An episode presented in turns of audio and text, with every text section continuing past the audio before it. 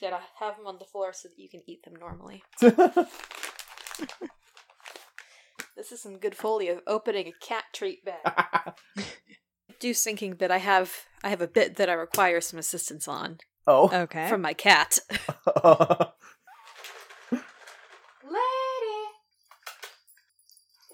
Oh, here she come. Here she comes, special girl. Oh.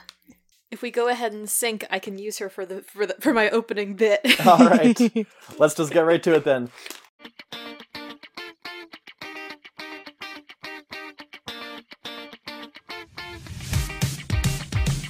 Just go ahead and grab a chair and listen now.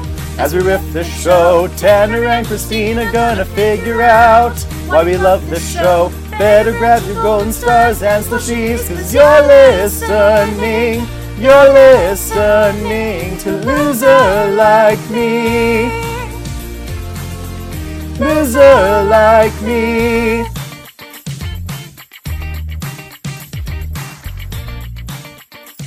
Everybody, and welcome to Loser Like Me. This is a Glee recap and reboot and discussion podcast.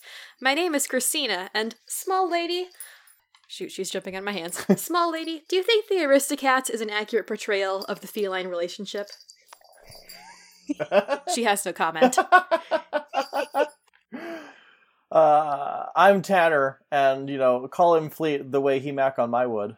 Oh, God. And as you can tell, sometimes we ask people to be on this podcast, but sometimes people ask us if they can be on this podcast. Legally, that is not entrapment, so drop that down. Anyways, hey, Lindsay. Hey, I'm Lindsay. You might know me from another podcast called Not If I Reboot You First, and also Pokemon Adventures in the Millennium, and I might end up going my own way, but we shall see. Oh no, your podcast divorcing Tanner? Nah. Oh man, she took the dog in the podvorce. Alright. This actually wasn't that bad of an episode. I'm glad that you think so. Yeah, in comparison, it's fine. Yeah, this is a pretty standard middle of the road quality episode of Glee. Yeah. I wasn't angry at it. I saw a massive missed opportunity, but also an opportunity that could have gone completely awry. I'm not angry. Oh, I'm just disappointed. Yeah. Valid. So, Lindsay, since you are our guest on this podcast, we have questions that we like to ask guests when they come on the show. Okay. So, your first question is, do you have any past history with Glee, the series... and the extracurricular? Series-wise, so Tanner and I became friends while talking on the bus about what we were watching on TV when we were going to university. And Tanner was giving me all of the Glee recaps while I would often recap. For a time, it was Sherlock. And then I learned that Sherlock was bad. Or I realized Sherlock was bad. God, that third season was weird. I'm going to take your word for it. Yeah, don't watch Sherlock. Watch Elementary. I won't. Elementary is much better. Also, like, YouTube has, like, full episodes of the Granada version from the 1980s that has Jeremy Brett, and they are amazing. Anyway, the extracurricular, so I did a bit of choir in elementary school, and then puberty hit. And now my singing is regulated to the car and the shower. Understandable. Mm-hmm. So yeah, that's basically my history with Glee. Nice. You know, I remember Glee fans trying to worm their way into Super Who Lock, and it never really stuck. And it definitely says something, although I'm not sure what. I feel like it's that Glee and Super Who Lock were... similar brands of Buck Wild Media, but in ways that were not compatible. Yeah. Because it's like, if you try to cross over between Glee and Super Who Lock, I feel like you just get that one musical episode of Buffy the Vampire Slayer. You know, I think Glee crossed over with Buffy more often. Hang on a second. I'm checking how many Glee crossovers are on FFNet, because that's easier to gauge there. See what's left on the husk of FF.net. Oh, that's true. I think they did another rampant deletion lately. Oh, of course. The most popular thing to cross over with Glee is Harry Potter, so fuck off. Oh, fuck them. Hey, we haven't said this in a while. Fuck JK Rowling. Yeah. Yes, just in case you forgot. Fuck her and her dumb wizard turfness. And on that note... Hey, Christina, what episode are we watching today? Today, we are going to be discussing the episode Rumors, which is, in fact, spelled with a U, which is because it is based on the, because it is pulling from the Fleetwood Mac album, Rumors. So it's spelled the same way the album is. Are Fleetwood Mac Canadian? No, they're British American. Oh, okay. Yeah. That's what a Canadian is. This episode was... perhaps unsurprisingly, written by Ryan Murphy and directed by Tim Hunter, who I don't think has directed an episode of Glee before. I think he's new. May not. Yeah. I don't know if he directs an episode of Glee later. We shall see. There have been other Tims, but not Tim Hunter. Yeah. We'll hunt him down later. It aired on May the 3rd, be with you, 2011. And also with you. And with your spirit. It's rumors. Let's just get into it. They're fleeting the Mac. Well, first this time for everyone's favorite bit. Fondue for two! Fondue for two! Fondue That's for some two. Hot dish! Fondue for two! Fondue for two! So, I want to real quick here have a fun anecdote, which is... So, I still play Pokemon Go. Oh. I know that I know that I'm part of a contingent, which is diminishing, out of people who regularly play Pokemon Go. I know Lindsay also plays Pokemon Go. Yeah. But I want to give a shout out to someone who I suspect does not know that A, I have a Glee podcast, or B, listen to Glee podcasts. But there is someone on my local Pokemon Go server whose Pokemon Go username is in fact Fondue, the number 4, the number 2. And for a while, their walking buddy was an Agron named Diana Agron. Oh my gosh, that's so good! I was like, hey, you're a nerd. Nerd recognize nerd. It's powerful. But yeah, so shout out to that one player. You don't know who I am. I don't know who you are. But it's fun. But yeah, so Brittany has started a vlog. Yes. In the days before vlogs were in the public consciousness. This is about the time where they were starting to be in the public consciousness. I think we hit that point. Mm-hmm. Yeah. The first YouTube rewind is on the horizon. They weren't popular enough that the Glee producers realized that they should, like, just put this on a mock-up of YouTube. Mm-hmm. Yeah, I think it was still a mock-up of MySpace. Probably. Yeah. And anyway, Brittany's got Mercedes and Tina? Yes. Mm-hmm. On? Yes. So shouldn't it be Fondue for 3? I'll ask the questions here. Basically, it's literally just a talk show, and the bit is that every time they eat fondue, and Mercedes comments that the fondue is so hot that it burned the roof of her mouth, and also it smells like an old diaper. And then Tina would like to clear up the rumor about Asian men. It's not true. I don't know what it is, and I don't want to know what it is. It is now canon that Mike Chang is a huge cock. Jeez. Hashtag representation matters. Mm-hmm. Anyway, here comes a big cat. Yes! Yeah. Lord Tubington, oh, I love you, honey, but you shouldn't be eating cheese. No, he's allowed to eat cheese because he's on Atkins. Yeah, like, and the part that we've skated over is that Brittany has Tina and Mercedes on her show because they are the hottest gossips at school, and they say something about, like, oh, I heard the janitor walks around the hallways drinking vodka out of a teapot, and... Then Brittany says, oh, and I can confirm that the rumor about Santana that she plays for the team is true.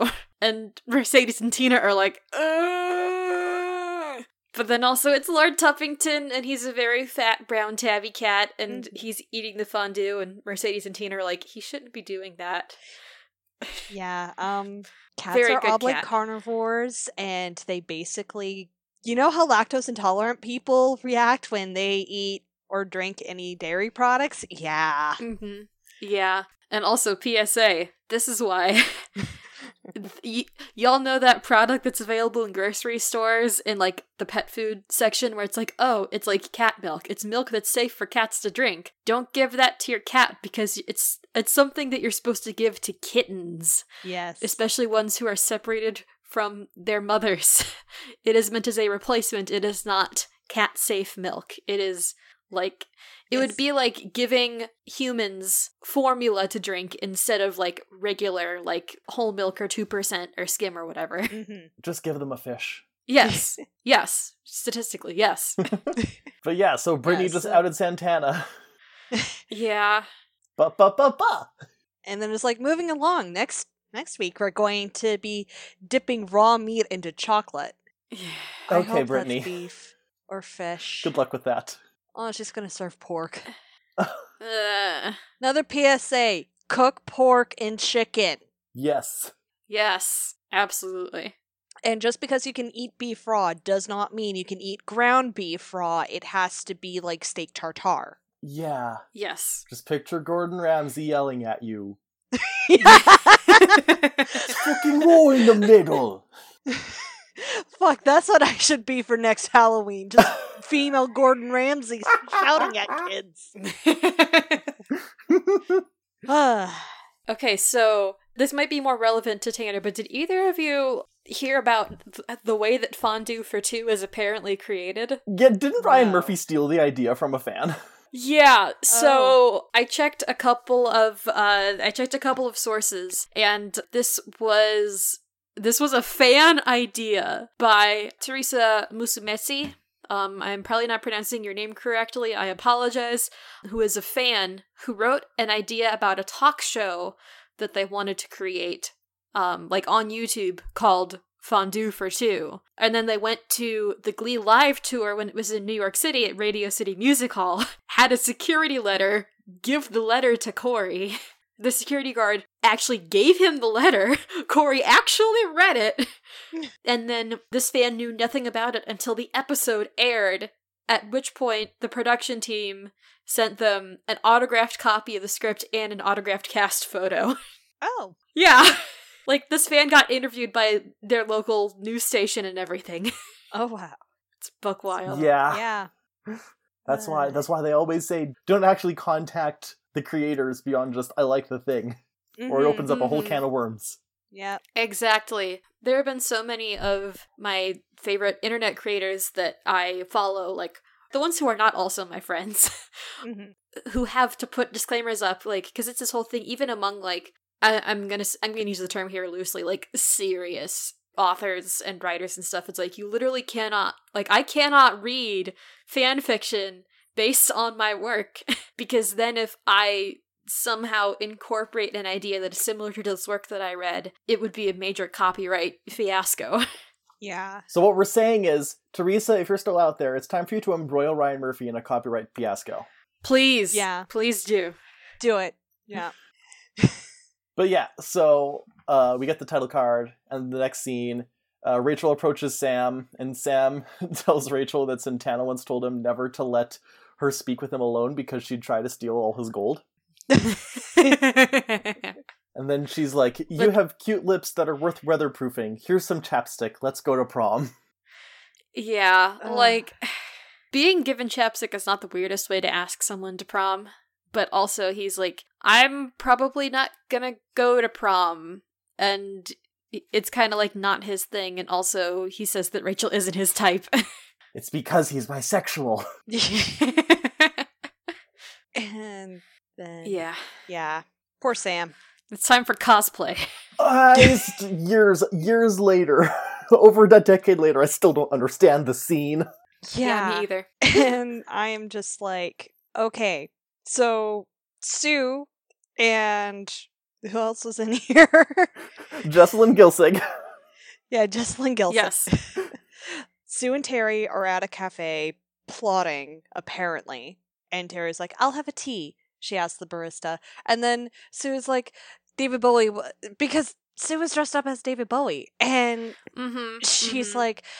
I'll have just a mocha powder because David Bowie was weird. And I'm like, okay, Sue, if you really want to be weird and eccentric like David Bowie, how about you go on a diet of milk, peppers, and cocaine? You should have more cocaine. I mean, like, we don't know what they were doing in the writer's room. But I'm still pretty sure that they could have benefited from more cocaine.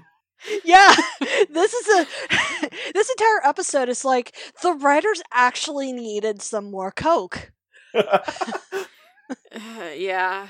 The whole reason that Sue is in costume is because she is trying to be incognito because she thinks that they're on to her. We have to assume that there is the Glee Club.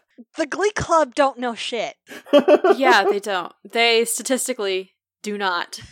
And she tells Terry that she's decided to revive the McKinley Muckraker, which is the school newspaper, to spread rumors around the school about the Glee Club to malign their reputation. Because did you know that the Middle East and the Arabian Peninsula got into armed conflict because of WikiLeaks in the most 2011-ass thing they've said in this episode so far? And then she switches costumes into Ann Coulter.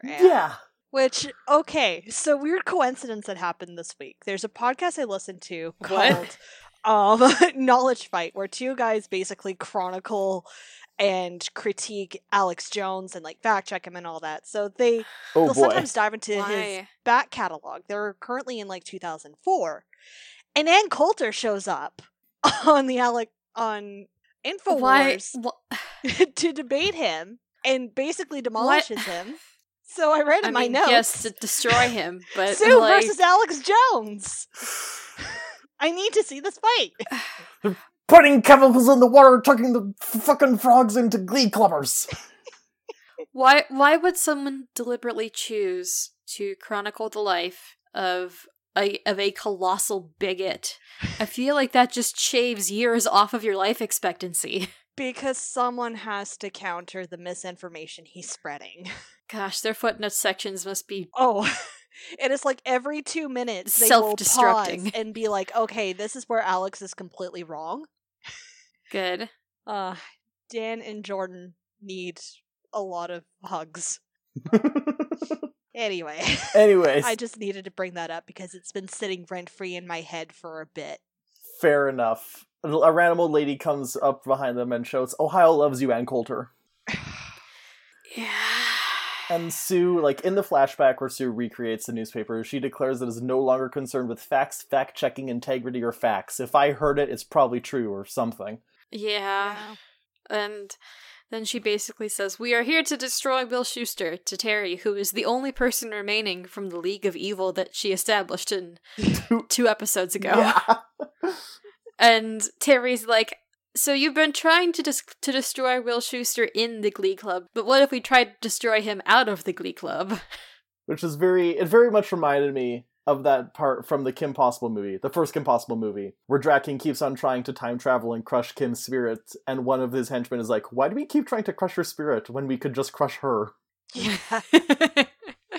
Also, somewhere in this conversation is the first instance of Ryan Murphy not knowing what trolling means, because we will, many times in Glee from this point on, we will hear characters talking about how they have been trolling the internet, when really they just mean that they were on the internet. No, because there's a difference between trolling and trawling. Yeah.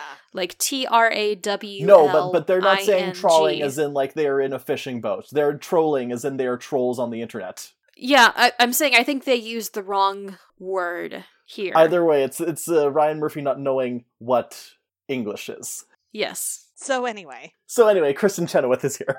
April Rhodes shows up, and she is like, probably me in about 10 years.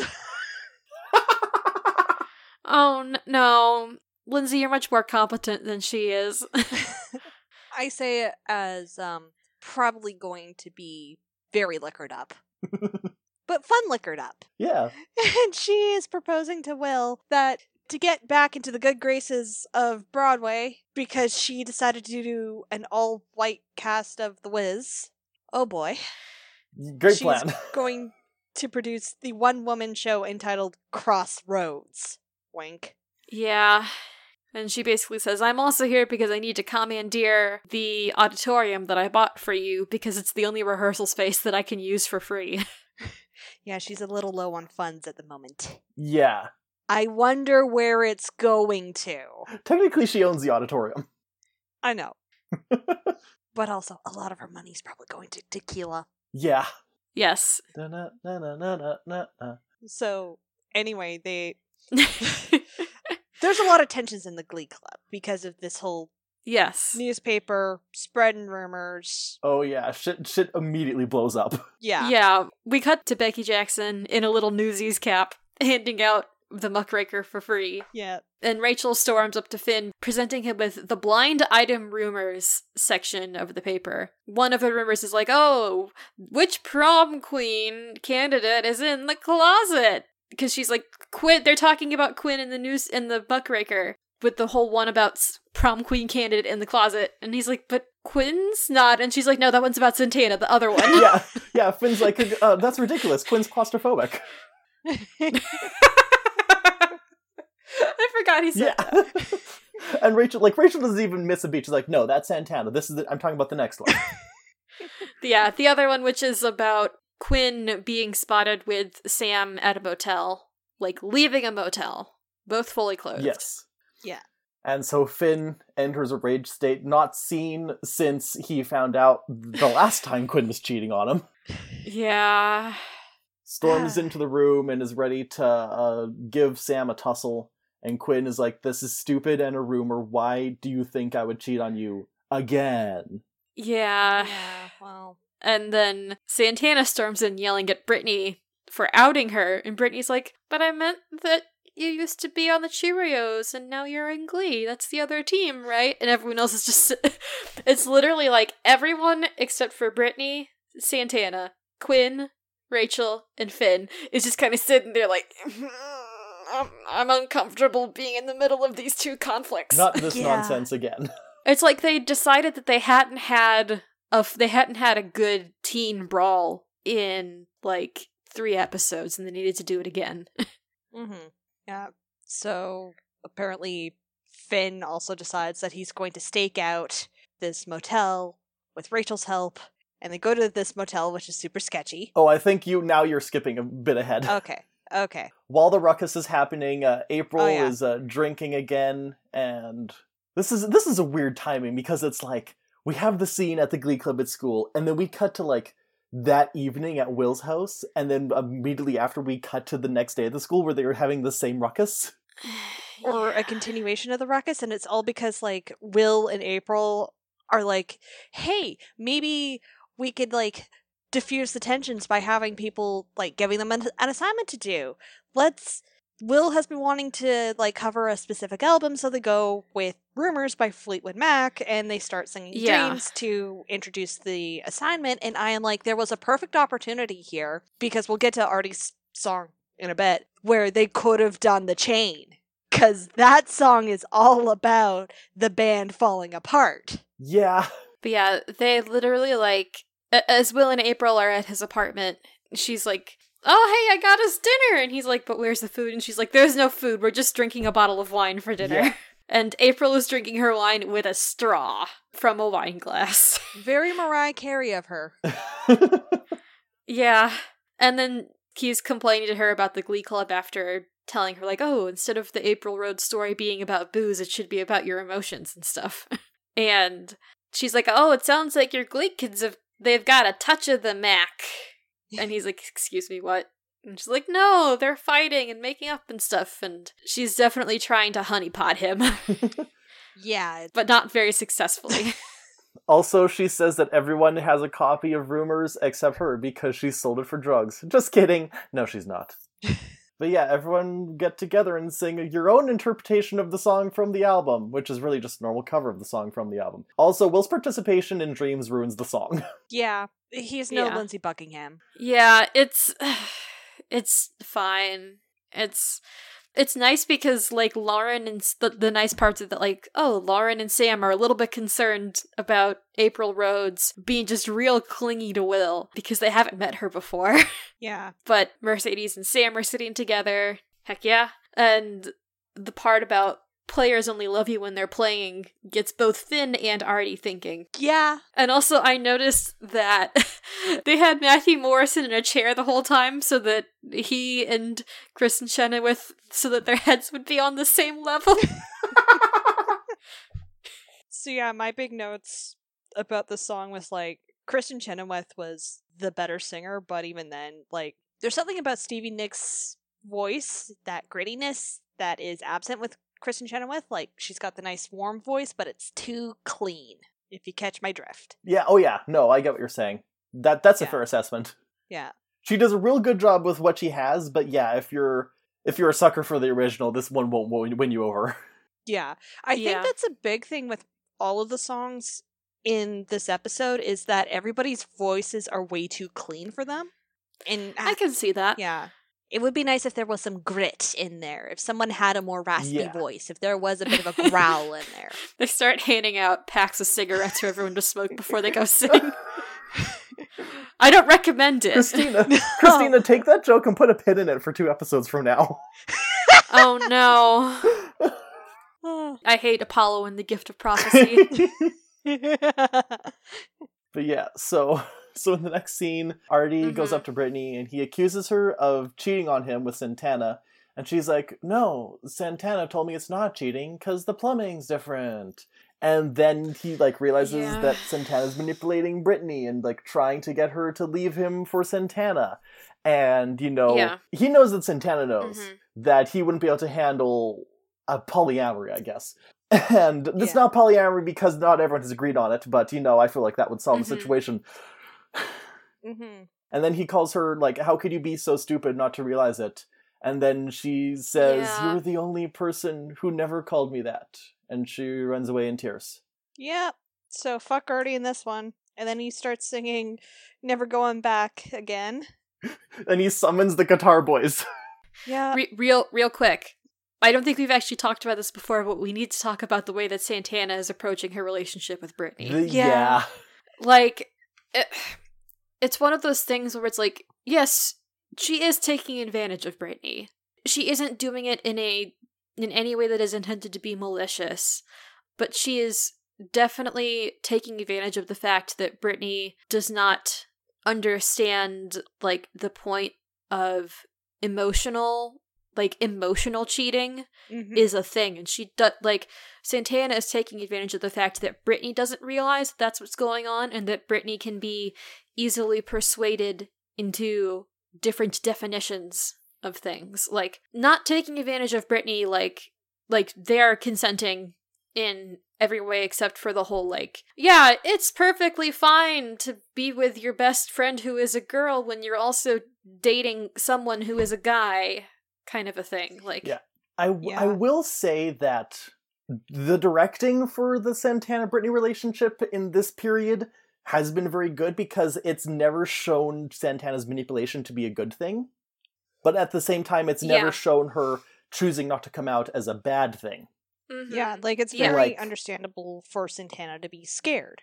Yeah. But also, I'm like, there's a Stevie Nicks song for this, for Britney's perspective, which is Stop Dragging My Heart Around. Oh, that. Oh, really? Yeah. You know, I don't think it would have sounded that great, but you are correct that it fits the scenario. Yeah. Actually, no, it probably would have sounded good, because I think actually Heather Morris has a little bit of grit in her voice. Yeah. Mm-hmm. In my IMHO. in my humble opinion. Yeah. Yeah. So anyway, Artie and the Guitar Boys sing Never Going Back Again, which is okay. Manifests Finn, Puck, and Sam playing guitars from the aether as they stroll through the school. Yeah. Yeah. During this musical number, I noticed that they did a bad job applying Pucklock to Mark Salling's head, because it goes too far down the back of his neck. But yeah, era. I think, like, this song could have been completely taken out and you just swing for the fences and go for the chain. Yeah, I forgot this song was in here. Yeah. That's how nothing forgettable. It is. Contractually obligated solo number for Kevin. Yeah. Yeah. It's not bad. It's nothing. I like the guitar chorus because, like, after Artie and the Guitar Boys walk through the cafeteria and we see Brittany being comforted by Santana, they walk out onto the stage and there's, like, no joke, a little chorus of, like, 12 or so students playing guitars. And, like, I like the instrumentation. Yeah, and, like, they're clearly good at it. It's just... Yeah, it just wasn't... It wasn't a phenomenal music number, which... Yeah. Isn't Kevin's fault, it's just when you know the album and you know that there are better songs on it that fit the theme of the episode, then yeah. So now anyway. It's time for a stakeout. Yeah, now it's time for a stakeout. Yep. It's like an episode of Heart to Heart. I don't know what that is. Me neither. Some weird Ryan Murphy reference. Heart to heart. Oh, apparently it's Heart to Heart. H-A-R-T. Oh. Self-made millionaire Jonathan and freelance writer Jennifer are the Hearts, a globe-trotting married couple with a talent for fighting mysteries wherever they go. And even when they're uncovering thefts, espionage, and assorted skullduggery, they still find time for romance. Hey, I found a Not If I Reboot You subject, I guess. I guess. We'll add it to the list. Dang. Take it, make it gay. Dang, this stakeout is just like an episode of Murder, She Wrote. So, yeah, they see Kurt coming out of the shabby hotel motel room with Sam. Mm-hmm. Yeah. And real quick here, I want to address that the reason they're staking at the hotel is because Finn wants to be sure that Quinn isn't cheating on him with Sam. And Rachel says something to the effect of, like, why did you ever get back with Quinn if you don't trust her? And Rachel says that she thinks he got back with Quinn because you always forgive your first love. And Finn is like, can you explain karma to me, Rachel? And then they see Sam walk out of the motel room and, like, Kurt gives him, like, a sympathetic arm pat. And they both go, like, I can't believe Kurt would cheat on Blaine. Yeah. And then Jacob and Israel the Menace is also here. Yeah. Taking pictures. Yeah. At least he gets dunked on by Sue this episode, so. Good. Mm-hmm. We cut to the lunch period, and a bunch of the Glee clubbers are like, do we even know anything about Sam? Like, he could be a serial killer. They're not at lunch, they're at the Lime Bean. Oh, that's right, they're at the Lime Bean. And it's literally, I wrote them down as literally, like, the conclave, because it's everyone from Glee except for Kurt, Sam, Brittany, and Santana. Yeah. Mm-hmm. And also, like, they drop the various ship names and scandals that they've had. They refer to them as Pisces. Yeah. I can't remember one of the other ones they used. And then they said Tinoco and Chang Chang, which is fake and wrong, because the ship name for Tina and Mike was always either Tyke or Chang Squared. Chang Squared, yes. And basically the whole reason that they're all assembled in this darkly lit coffee shop is that they're trying to figure out what's up with Sam, and someone is like, oh, Kurt wouldn't cheat on Blaine, and Quinn is like, I also can confirm that Sam is not gay, and I am leaving now because one of us has to worry about school, apparently. And oh yeah, he's not gay. He's bi, and so is Quinn. Yes. They're just hiding in that motel, doing bisexual things together, like watching The Mummy. Which Tanner and I have rebooted. Yes, and we did make it significantly more bisexual. Yes. Good. I think I remember that one. That was a good episode. That was an early one. That's like the episode I always point people at, and it's like, this is where we figured out what the fuck we were doing. Yeah.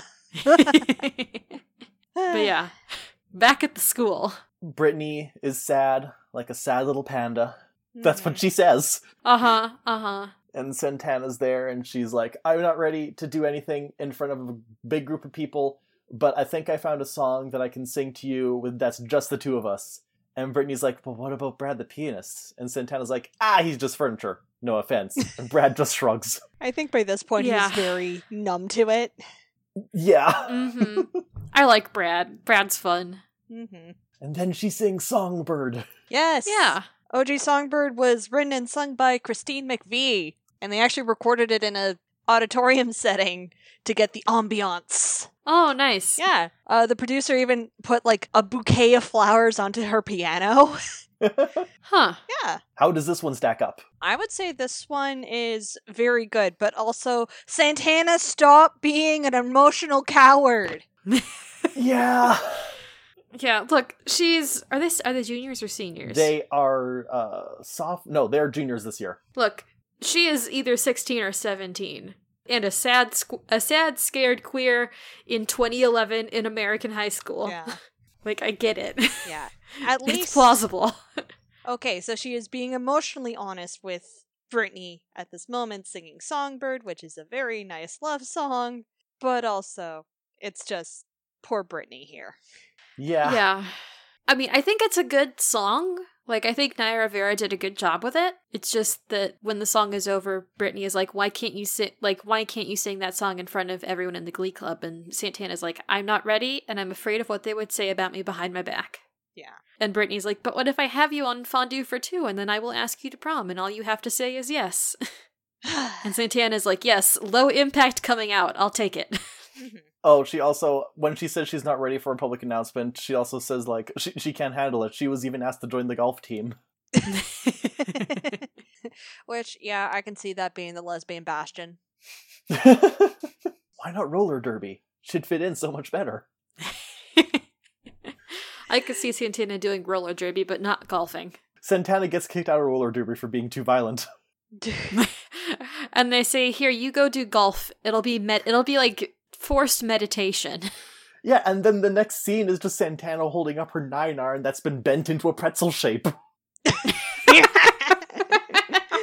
Because trust me, when you don't when you don't get that swing right off the first time, it is increasingly frustrating. Lindsay, do you have experience playing golf? Yeah, I actually like golf. Huh. I did not know this. I have a set of clubs at my grandparents' place and all. If Santana says that she was golfing and she hit a birdie, she's not talking about her stroke count. No, she hit an actual bird. Yeah, what I'm saying is, like, she will hit the ball hard enough that it goes flying up and manages to poof a bird like that one baseball player did. Oh, no! Listeners, you can all tell that I am the jock here.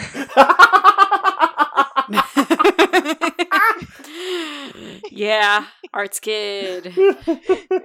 Speaking of jocks, I guess, Rachel sees Sam walking down the hall, and then she recognizes the jacket he's wearing, and she approaches Kurt, and she's like, how dare you cheat on Blaine with Sam, and then let Sam wear your clothing that I recognize from last year's Vogue or whatever. And Kurt doesn't even blink. He's just like, oh, how I've missed your insanity. Yeah, and he basically points out, like, look, don't worry about it. I'm not cheating on Blaine, but I am being a team player. So stop gossiping and let's get to work like they did on Rumors. Yeah, where he says, like, yes, they were fighting, but they were also very focused on the music because that was the only thing they could talk about. Also, I'm like, they were also on a lot of cocaine again. I'm glad they didn't make the cast be on anything in this episode. Yeah. Because A, we already had the drinking episode earlier this season, and that was bad enough. Yeah. And Ritalin wasn't really a thing at the time. Ugh. Yeah. So anyway, the next scene is Brittany interviewing Will for the Muckraker, and she asks, she's asking real invasive questions like boxers or briefs. Wait. We passed over another stakeout scene. Oh, that's right. Oh, yeah. The only time they actually used the chain. Yes! Yeah. And I angrily wrote in my notes, stop teasing me with this song! Because, like, the in-between music, too, had the beat and kind of, like, it sounded like the intro to the chain. It's like, fuck me! God damn it, Ryan Murphy! Blue-balled by Glee. Oh, no. Edging, but I don't get the satisfaction. Oh God, can we say that?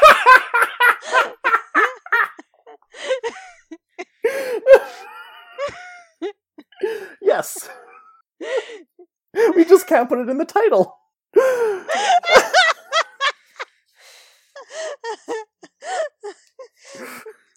To quote another great rock song, I can't get no satisfaction with this episode. It's not by Fleetwood Mac, we can't use it. Speaking of not being satisfied, there's another stakeout, and Finn and Rachel see Quinn exit Sam's motel room, and Finn is like, oh no, my worst fears have come true. And Finn is like, I never know where Quinn stands on stuff because she hides her feelings really well and she doesn't talk about them. And Rachel's like, some girls do that to keep their power. And Finn is like, yeah, but you never... You say every word and every emotion that ever crosses your mind. And I like that about you for some reason.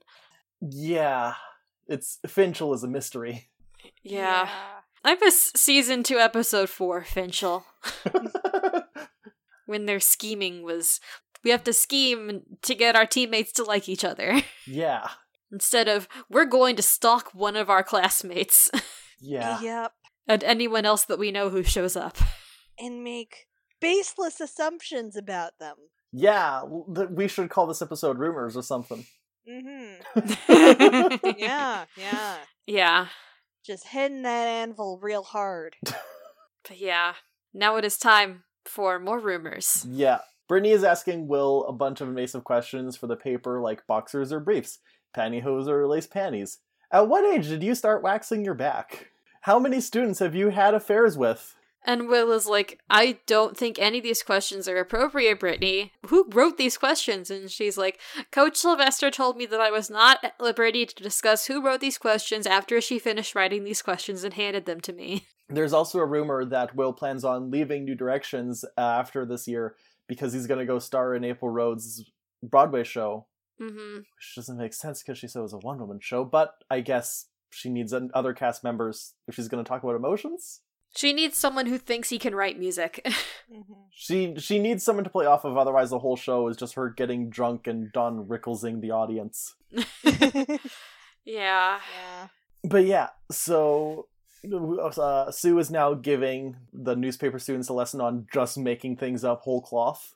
Because once the toothpaste is out of the tube, you can't get rid of it. And guess who has toothpaste all over his hands? Yes, Jacob. Yeah.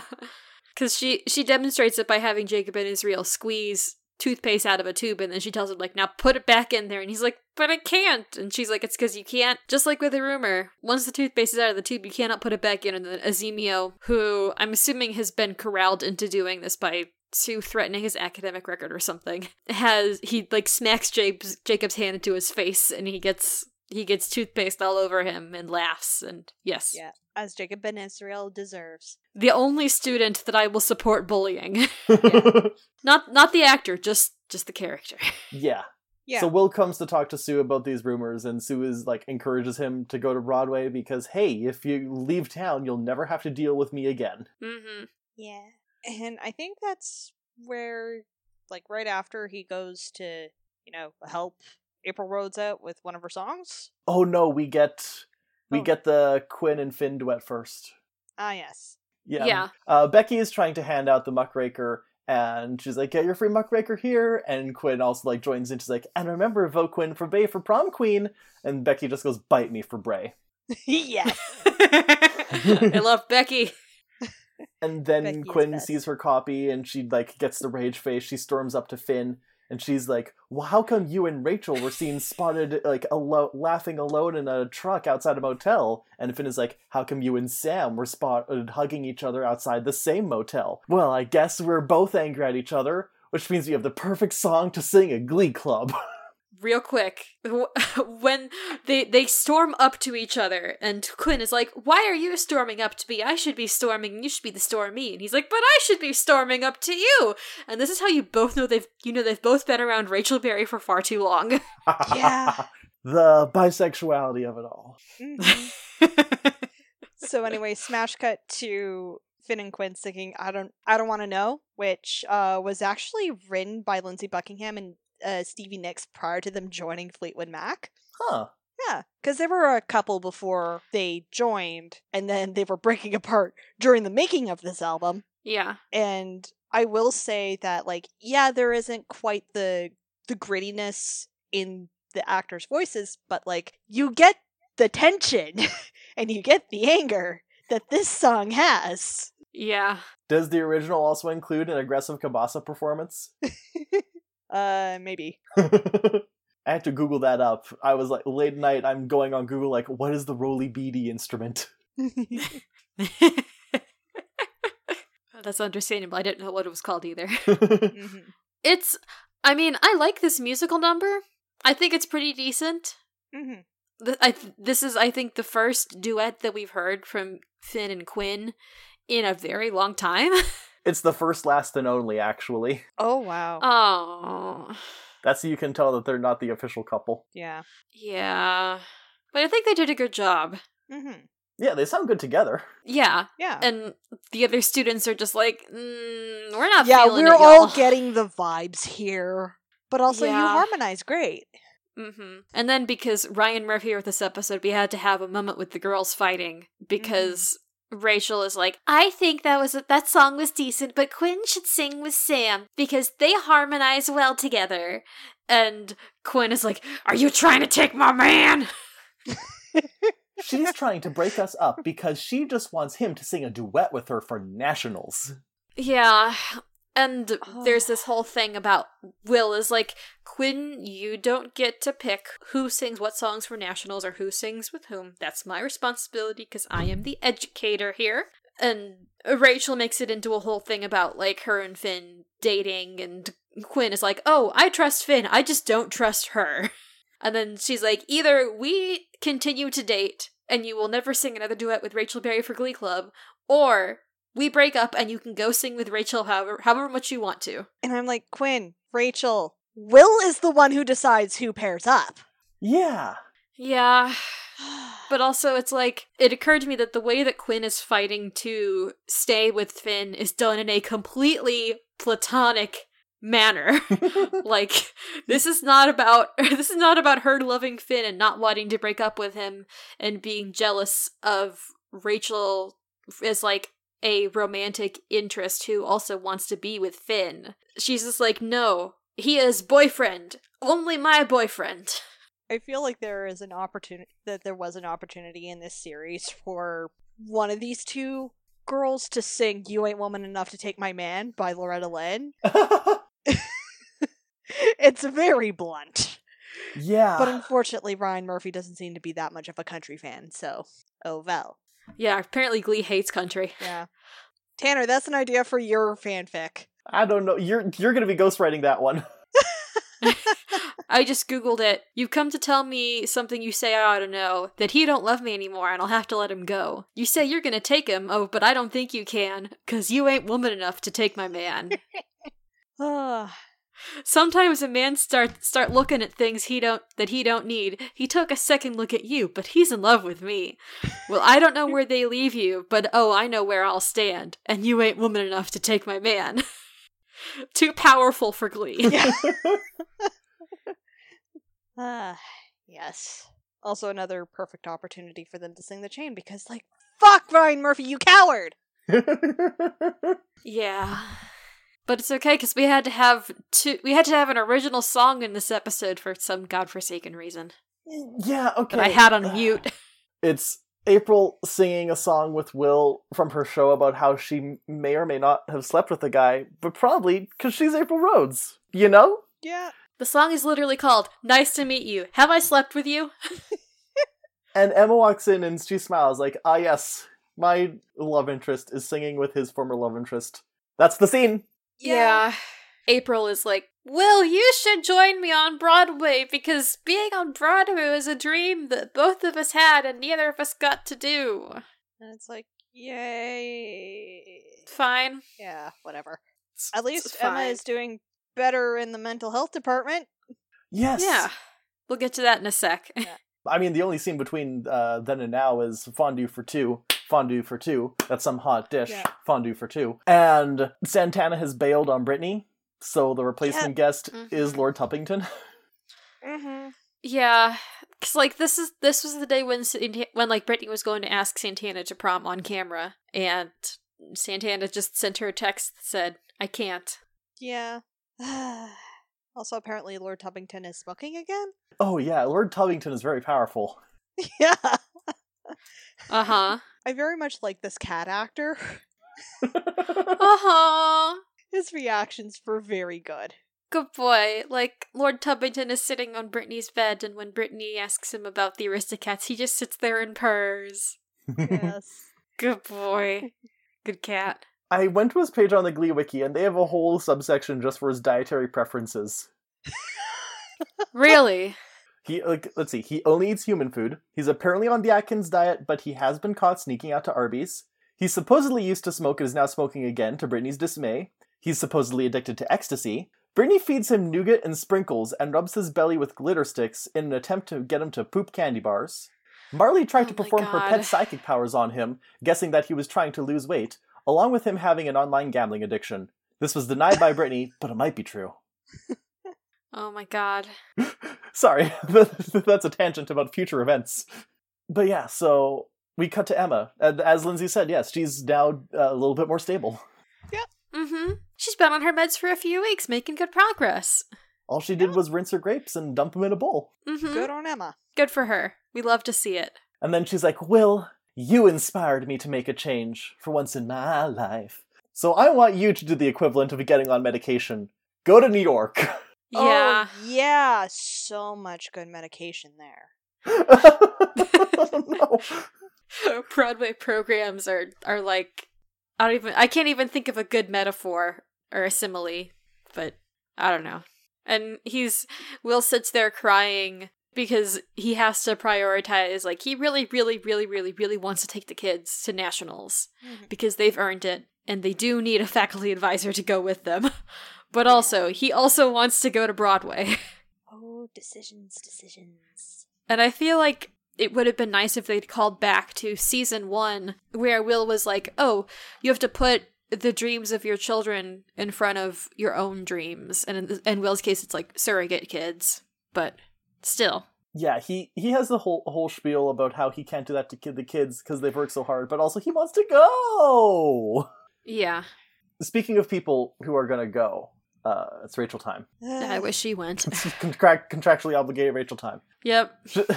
It's traditionally sung by a man, but now I'm singing it, so I guess that makes it different. Anyways, let's go your own way. Yeah. Yeah. Which, okay, I will admit I was tapping my toes too because at least Leah Michele can belt. Yeah. Like, she makes it a Leah Michele song. This is the song that you play cranked up, you're loudly singing with it, the windows are down in the car. You do it with enthusiasm. Yeah. But it's still weird because she's singing it directly at Finn. And it's not you can go your own way, I don't need you, leave. It's you can go your own way as long as your own way is coming towards me, break up with your girlfriend. I'm bored. Yeah. Yeah. My only notes for this were that, A, I just noticed that everyone who sings a Fleetwood Mac solo dresses a little bit like a Fleetwood Mac outfit in this episode. It's a little 70s, it's a little flowy, it's a little flower child. And the rest of the Glee kids join in on the chorus, and we get to see Mike and Sam doing some wicked air guitar. Mm-hmm. Because this is also a really good guitar song. Yeah, it is. Yeah. And also Rachel gets to sing, like, almost the whole song. It's fine. Mm-hmm. Yeah, it's just, you know, I'd like some more focus on that sick guitar solo in there, because it's one of the best, but that's just my opinion. This is a series focused on singing, not on the instrumentality. Yeah. So anyway, everybody has a big old fight. Yeah. Yeah. Just my note here is just, what the fuck? Everybody's shitting on Sam, and I'm like, he did nothing wrong. Yeah. It starts by Quinn going like, hey, Rachel, real great of you to sing that song about how you want my boyfriend to break up with me so that you can date him instead. And Finn is like, what the fuck? And then someone is like, yeah, and Sam's real shifty because we don't know what's going on with him. Yeah! And then the rumor come out. Sam and his family are actually homeless. Yeah. Yeah. So was this foreshadowed in a previous episode that I didn't... Okay, so here's the thing. It wasn't technically foreshadowed, but Sam's first solo on the show was I Wish I Was a Billionaire. And from minute one, everyone's like, ooh, what if Sam secretly turns out to be poor or homeless later on in this show? And I think this is just another instance of Ryan Murphy stealing ideas from the fans. But this time everyone's like, we were right. Ryan Murphy planting the seeds. Huh. But yeah, it turns out that Sam's dad lost his job and the family lost their house. And so now they are staying at a motel, because it is what they can afford right now. And he has this whole thing, he just like yells at the rest of the Glee kids like, are you happy now? And then he storms out. Yeah. And the only justifiable storming out of the episode. Yeah. And so before we finish up the episode proper, we get like one last scene with Sue, Terry, and April. You know what I'm calling an afternoon when I'm getting drunk? An afternoon. Yep. And apparently those I don't know if that's a margarita or Bloody Mary, but it involves protein powder and placenta. Yeah. Yeah. Sure. At least sure, there's no Epicac in this one. Not. I mean, there's more protein and iron than a normal person can handle, but okay. But yeah, we find out that Terry had called April here to help Will, quote-unquote help, and because she wants her to steal him to New York, and Sue has already called for a story to be published saying that Will accepted the offer, so all April has to do is, like, let Will come on. Mm-hmm. And April herself admits that that's awfully shady, and I once became an Avon lady to rob women and seniors. Yeah, and Sue says the only relatable thing in this episode, which is, we all believe Will Schuester has no business teaching in a high school. Yeah, I can only imagine the grades of his Spanish students. Put a pin in that one, too. At least my French teacher spoke French. I'm pretty sure one of them was a Quebecois. My French teacher in middle school disappeared a weekend, and we had to deal with a substitute who didn't know French. So I just played cribbage for a whole semester. Yeah. So it's super awkward anyway. Yeah. Yeah. We then cut to Rachel and Finn doing the right thing for once, because they show up at the motel where Sam and his family are staying, and they're like, hey, can we come in and talk? And he's like, I was trying to get my sister to take a nap, and that's not going to happen now because she knows that you're here, and she came up to introduce herself. Her name is Stacy. And so he lets them in, and there's a very cute moment where Sam's younger brother asks if they can watch TV, and Sam says, sure. Then he yeets his siblings onto the bed. Yeah. Yeah, and here, good big brother. This is also where we find out that the reason Quinn and Kurt were there was because Quinn was babysitting while everyone looks for work, and Sam was getting a pizza route, and Kurt was bringing hand-me-downs because they didn't have any clothes left. Mm-hmm. And so then Finn has also brought some heterosexual hand-me-downs, you know, just in case. I mean, Kurt apparently has, what, sequin jumpers? Yeah. Yeah. Yeah.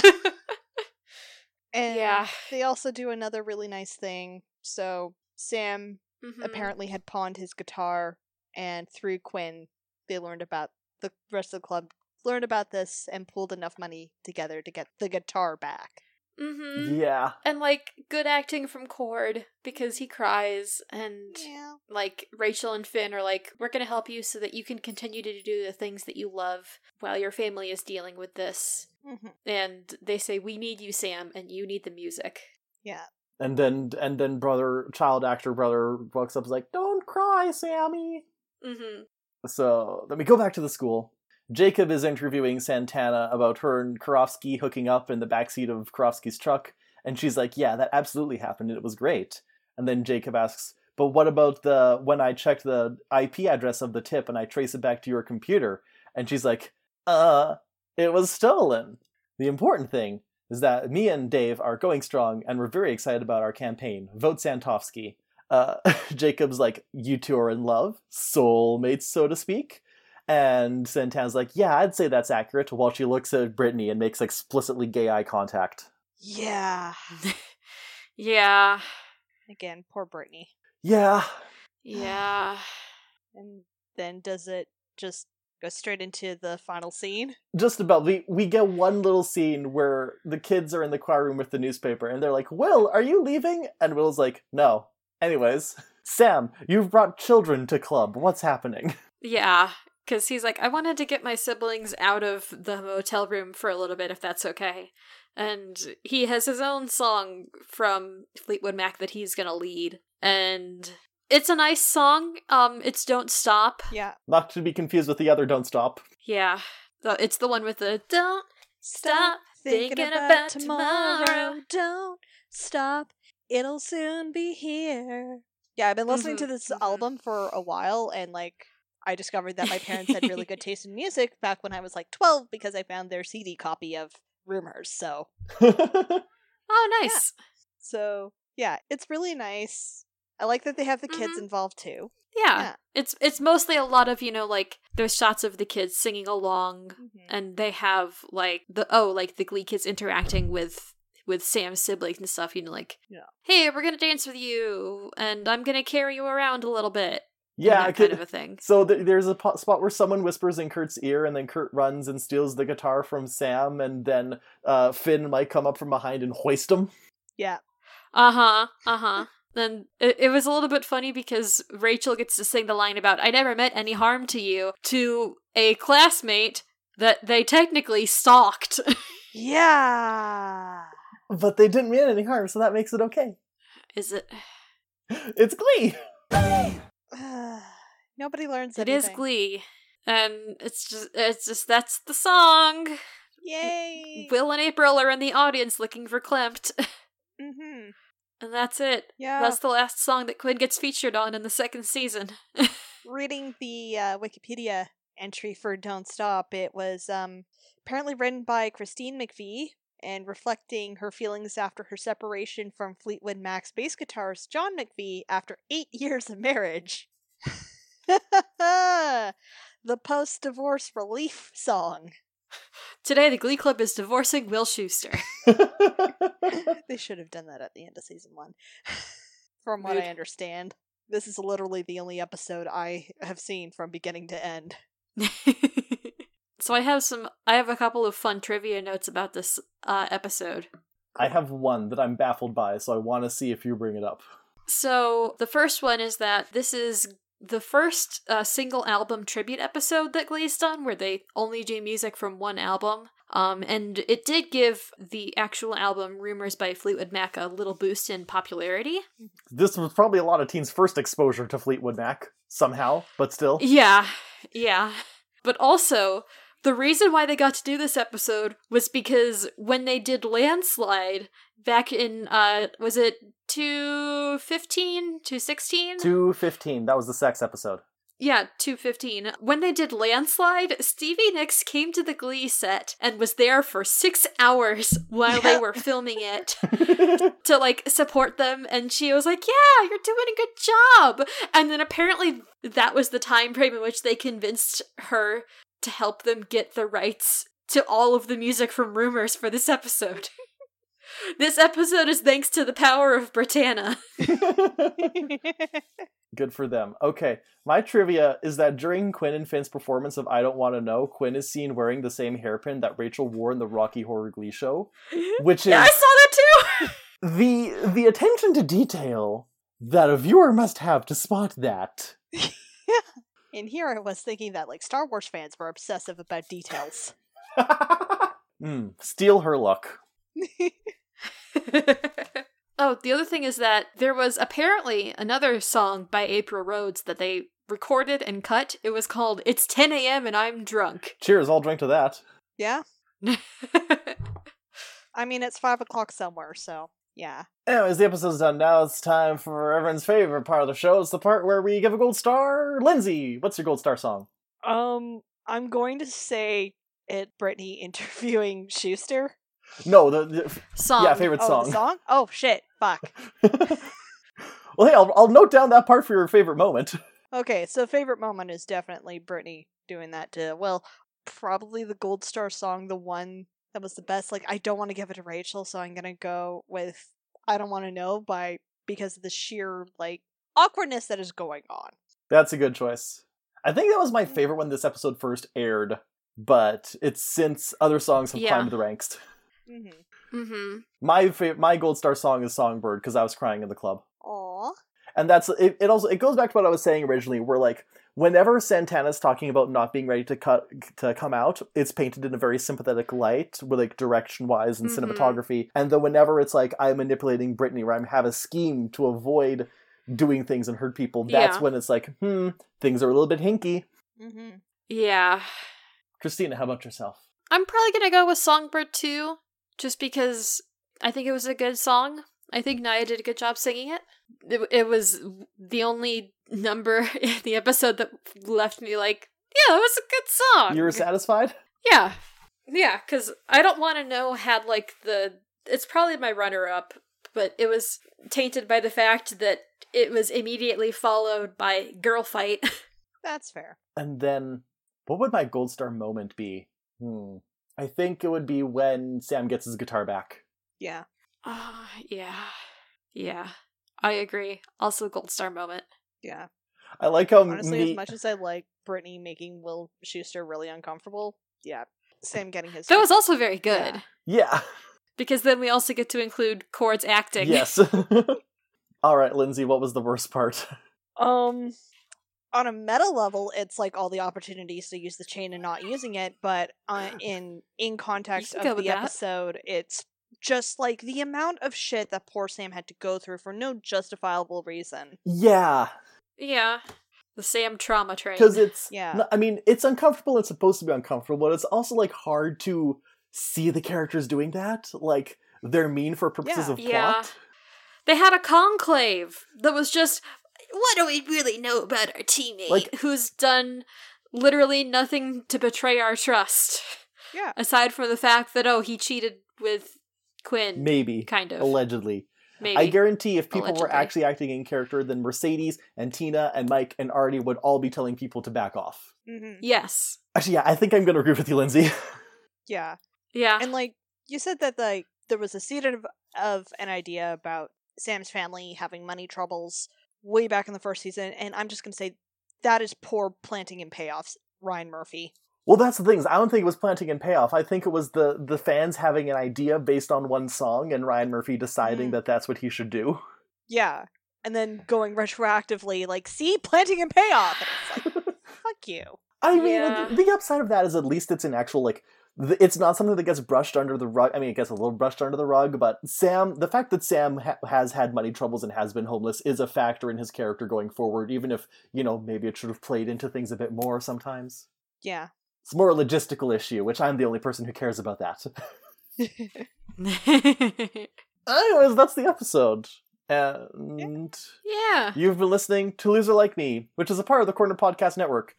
We can be heard on your... Wait, what? Tanner.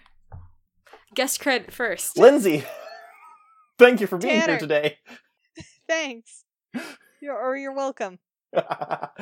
What do you do? I am the second half of Not If I Reboot You First, where Tanner and I basically brainstorm fan fiction, because why not? And I am also the voice of Belle on Pokemon Adventures in the Millennium. Hopefully we'll have more episodes coming out when things are a bit settled with the boy. Yeah, he's 40 days until he's done Podcast Academy? Yep, and he's applied for a couple jobs, so we'll see what happens. Nice! Yeah. Gonna get that money. Good luck to him. Get that money. And I guess my other big project is writing MCU fanfic, so check out The Invaders on AO3. It's great. It's historically accurate and hella gay. Yes. Yeah! Just make that your Twitter bio, Lindsay. Yeah.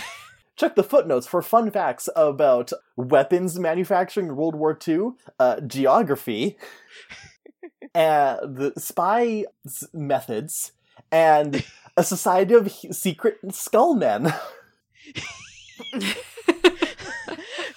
The golden age of Marvel Comics is fucking wild. I believe it. Oh, the golden age of everything was great. Yeah. Uh-huh. The writers were just we're gonna throw shit at the wall, see what sticks. The kids are not gonna notice.